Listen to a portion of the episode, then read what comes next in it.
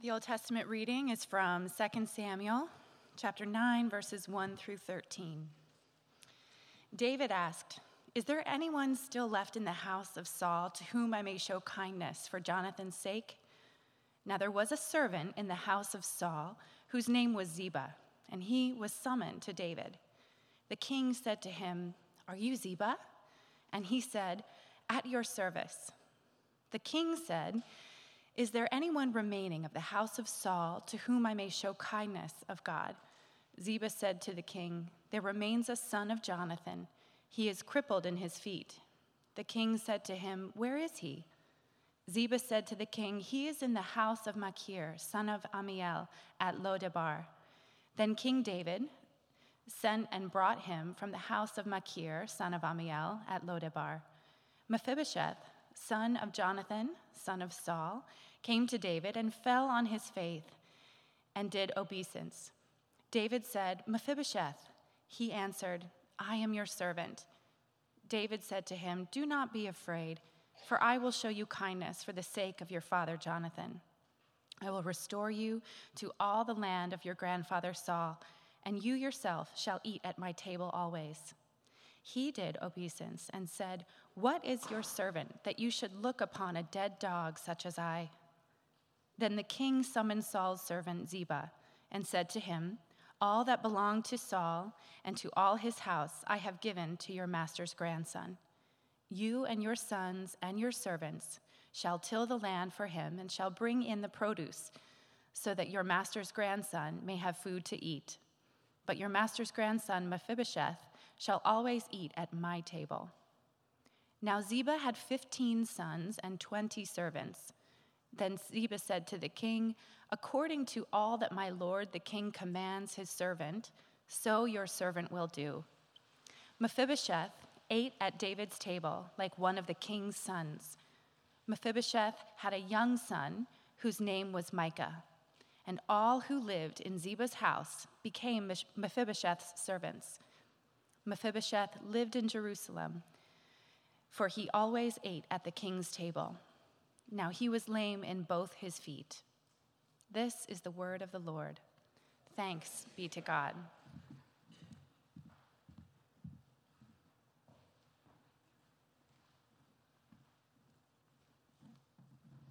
Hear the gospel of our Lord Jesus Christ according to Luke. One day, while he was teaching, Pharisees and teachers of the law were sitting nearby. They had come from every village of Galilee and Judea and from Jerusalem, and the power of the Lord was with him to heal. Just then, some men came, carrying a paralyzed man on a bed. They were trying to bring him in and lay him before Jesus. But finding no way to bring him in because of the crowd, they went up on the roof and let him down with his bed through the roof, or through the tiles in the middle of the crowd in front of Jesus.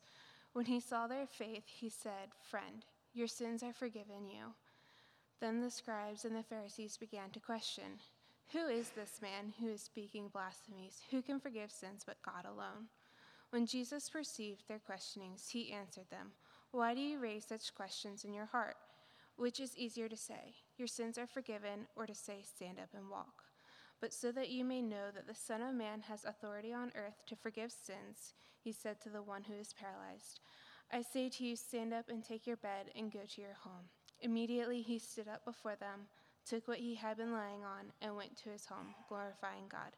Amazement seized all of them, and they glorified God and were filled with awe, saying, We have seen strange things today. This is the gospel of the Lord.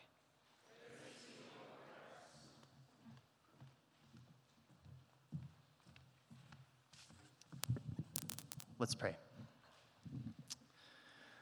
God, we give you thanks for your Son, for your word, for your Spirit. We ask that you would be with us. Bless us now as we sit with your scriptures. Would you open our minds? Would you open our hearts? Would you draw us toward yourself? And would you change us, we ask, as your Spirit works upon us to make us people who love you and love our neighbor more deeply, more sincerely, more powerfully, and more fruitfully? We ask that you would do that work among us now. In Jesus' name, amen. Do you ever find yourself just kind of in need of some good news. Um, I don't know about you, but I went to bed last night feeling kind of heavy. after the news uh, surrounding uh, the events in El Paso, and then I woke up again this morning with like fresh tragedy news about what had gone on in Dayton, Ohio over the night, and just realizing a lot of people are grieving today because a handful of individuals have chosen to use their power to do harm instead of good um, to their neighbors. And I suspect many people also today are feeling afraid as uh, these stories remind us of this inescapable reality that we live in a world that's not safe. And that's just true. Not that we need reminders, right? I mean, we have our own stories of pain. We have our own stories of the way that uh, we have lived vulnerably in the world in ways that have hurt us. We also live in a city that is marked by brokenness, and we live among neighbors who carry their own stories of hurt and suffering into the ways that they inhabit space, into the ways that they uh, relate to neighbors. Uh, and every day, we are hearing or we are reading stories about how powerful people are doing what? They're using their power corruptly. They are exploiting other people. They're conquering other people. They're seeking the benefit of a few at the expense of many, or they're seeking to push their own agendas, regardless of what that means for everybody else. It can be fatiguing to consume news like that over and over again. It can be fatiguing. It can be disheartening to live vulnerably in a world that's not safe. And sometimes it's just like, I could use some good news today.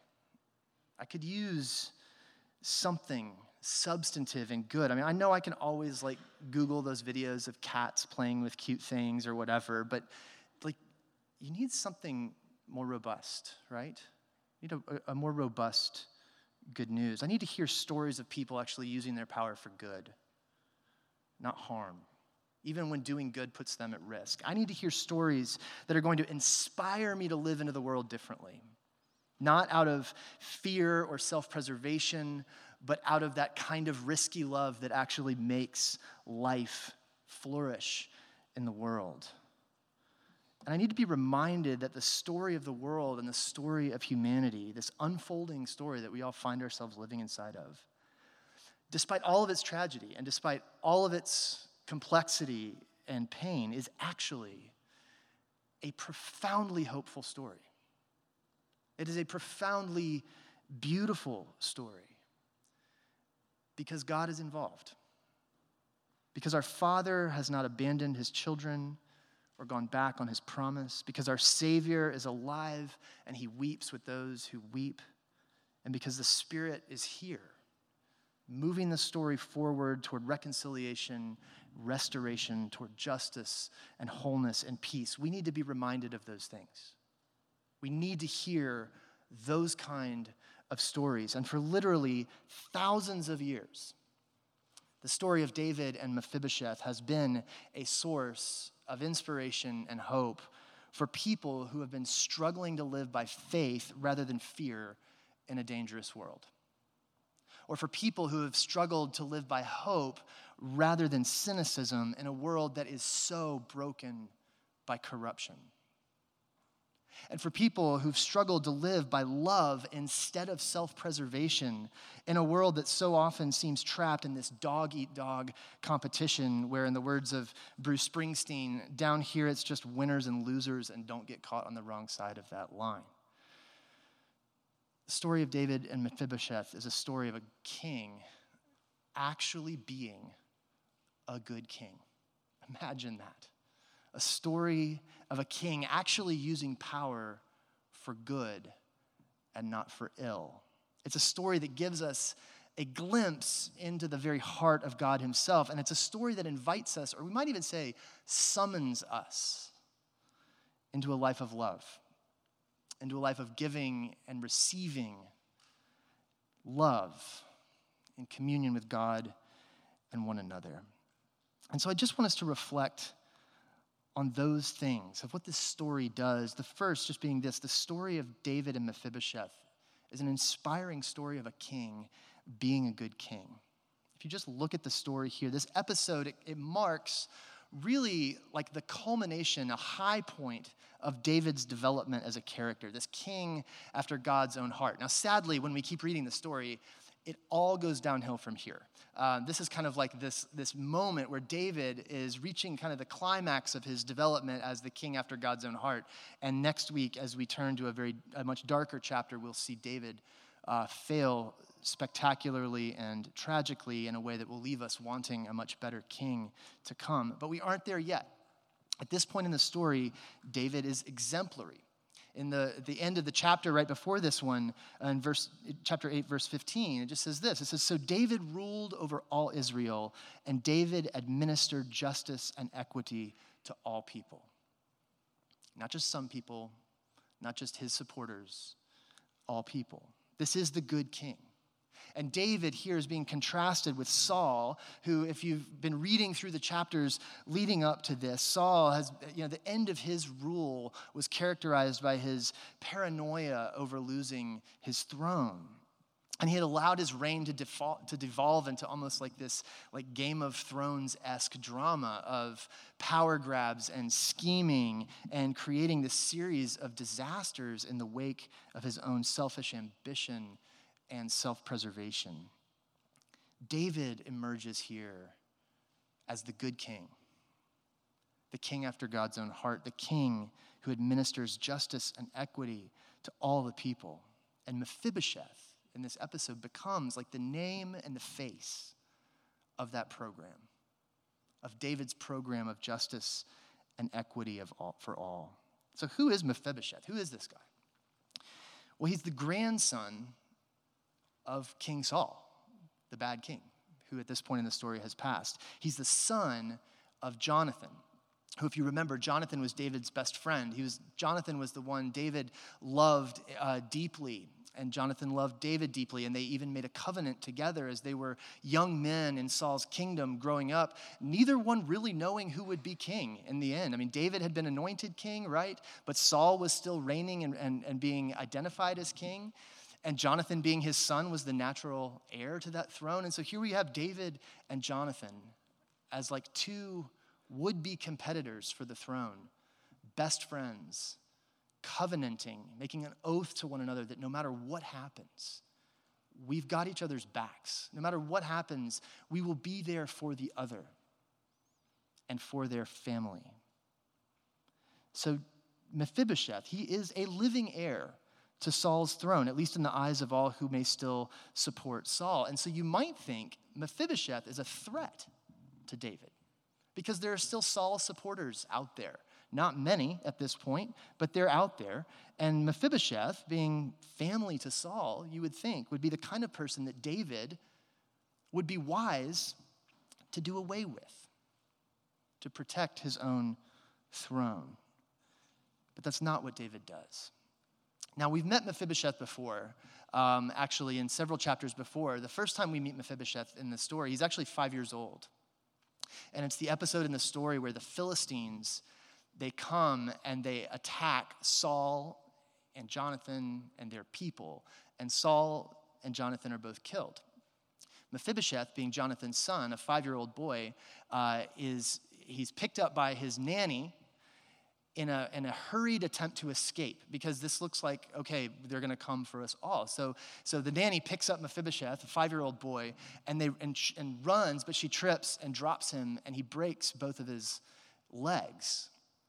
And the, the breaks never quite heal right. So he grows up crippled from this accident. And so Mephibosheth, he's, he's someone who has suffered deeply. He's someone who is um, he's a victim. It's suffering has come upon him that it, it, he didn't deserve or ask for. They aren't the consequences of his own actions. He's grown up the victim of suffering, and he's grown up among Saul's crew, the supporters of King Saul. So you can only imagine what sort of stories he would have heard about David, right, growing up, with Jonathan, his father, not being there to be the one narrating it. What would he have heard about this other king? Right? The one who came and took the throne. You can just let your imagination run with what this guy's experience has been like of living for about 15 years at this point between that accident when he was five and this point in the story where we meet him again, where he's in his early 20s, most likely. And we find King David summoning Mephibosheth to his throne room.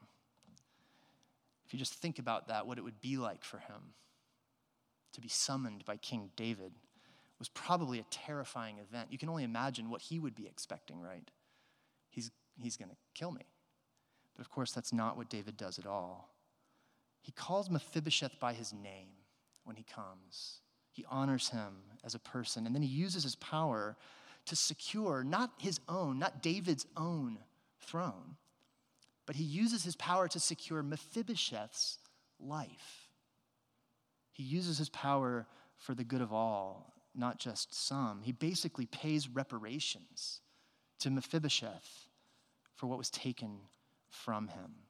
This is the portrait of the king after God's own heart, using his power in a way that reflects God's desire for his kingdom. Secondly, this is a story that gives us a glimpse into the heart of God. I actually love this as a, as a story for Baptism Sunday. Um, I never thought about this as a text for Baptism Sunday, um, but, but I love it, especially when we baptize babies, because Mephibosheth in this story, who is he? He, he is simply an, the unwitting beneficiary of covenant love. That's who Mephibosheth is. He's the unwitting beneficiary of an oath that David and Jonathan made to one another, that David is now making good on. This oath that they took that no matter what happens, I will be there for you and you will be there for me. We will look out for one another. And this love, this word that comes up over and over again in this passage and in others, is the Hebrew word chesed which is this wonderfully rich, theologically loaded word concept that is often translated steadfast love in our Bibles. You know, the steadfast love of the Lord never ceases, right? His steadfast love endures forever. That's his chesed.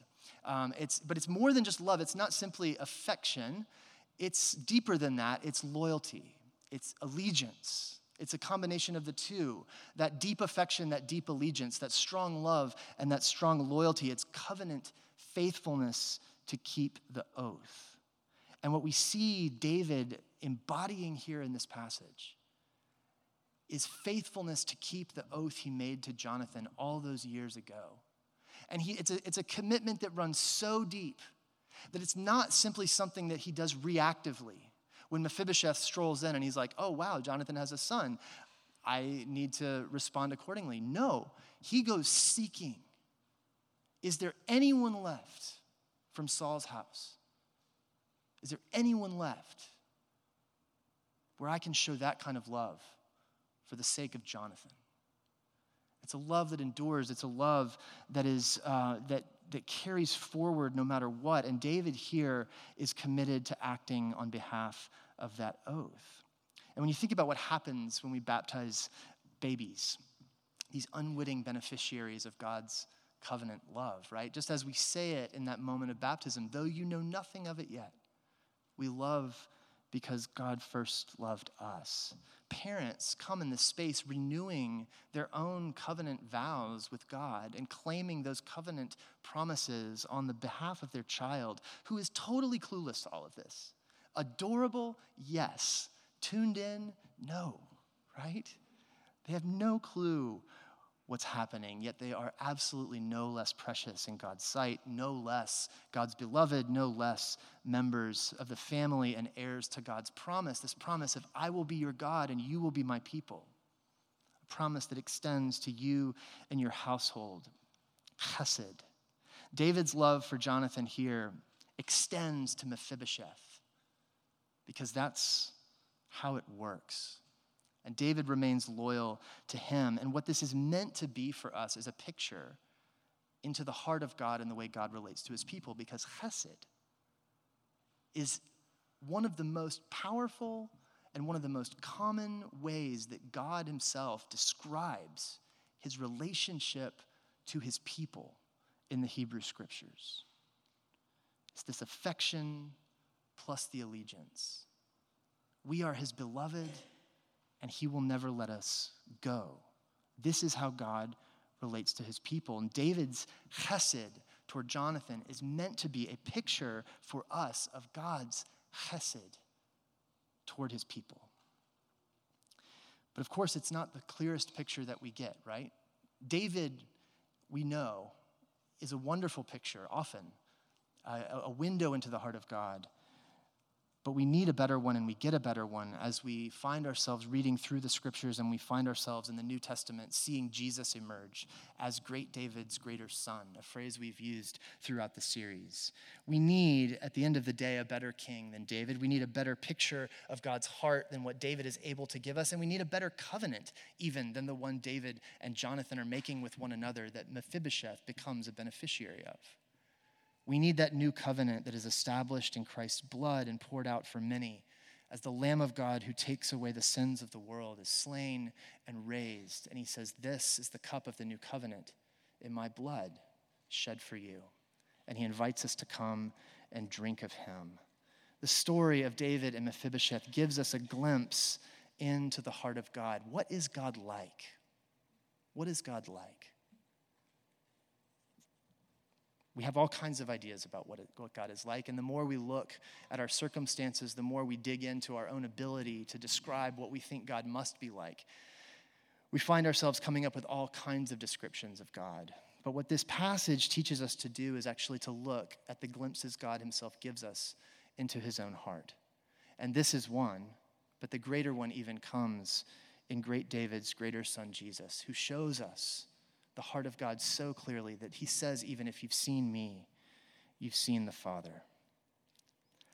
Thirdly, this story invites us, or even summons us, into a life of love, into a life of that same sort of chesed, a life rooted in experience of receiving God's covenant love the way Mephibosheth did, and a life of sharing God's love the way David did. It's a story that gives us a script for how we might enter in more deeply into this life of giving and receiving love. We are called to use our power to bless. David, at this point in the story, is exemplifying that. And Jesus, of course, when he arrives on the scene, exemplifies it all the more greater authority and even greater acts of blessing the world. And he calls us in fellowship with him and in union and communion with him to enter into that same life of receiving and giving love. And this story becomes a way for us to begin to practice receiving and giving that kind of covenant faithfulness, love. Can you see yourself in the shoes of Mephibosheth? Here he is a stranger. He's taken refuge in this city far away, way up in the north, where he's safe. And he's summoned by the king. He's called into the presence of the king. And if you just imagine what that experience would be like for him, he'd probably be just terrified. This is a certain death sentence, right? Because I am the grandson of Saul. I am uh, an heir to the throne, according to some, and it would, it would absolutely benefit David, you would think, to sentence me to death he arrives, probably terrified. And what he finds in his encounter with David is not judgment, not condemnation, not death, but covenant love. He's not executed, he's adopted into David's family. Jonathan's son, David receives as his own son to eat at his own table. And he restores his land to him. He restores his household so that he would have an income stream and so that his children would have a future as well. He restores the fortunes that were taken from him. And David receives Mephibosheth as his own child in his own home. The surprising and extravagant, generous grace of the king for one who is surprised to find it? Can you put yourself in Mephibosheth's shoes at all? Can you resonate at all with what it's like to find yourself surprised by the welcome of God for you? Do you know an experience of his love in, in that kind of a way that it actually startles you awake to where you're paying attention differently to God and to yourself? This story is a doorway into how we begin to receive the love of God, but it's also a doorway and a window into how we begin to give the love of God because David uses the power that belongs to him to bless. Not selfish ambition, not securing his own kingdom, but even in a risky move, loving his neighbor.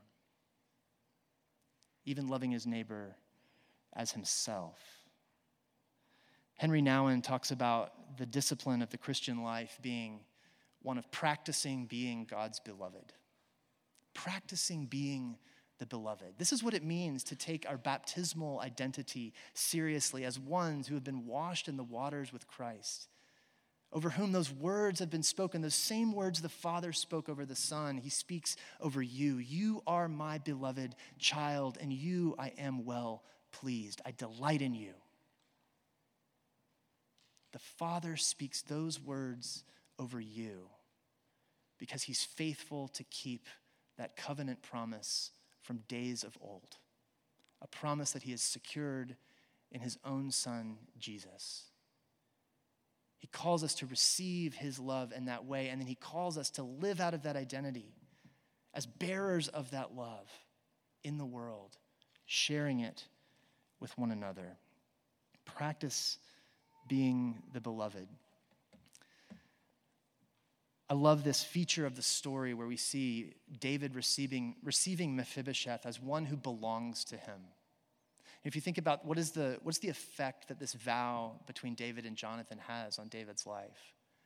Well, he vows to receive Jonathan's own, his family, as those who belong to him. And that's what he does. And so, as we think about what it looks like to love our neighbor and begin to share this love of Christ with our neighbor, the question is who belongs to me? Who belongs to you?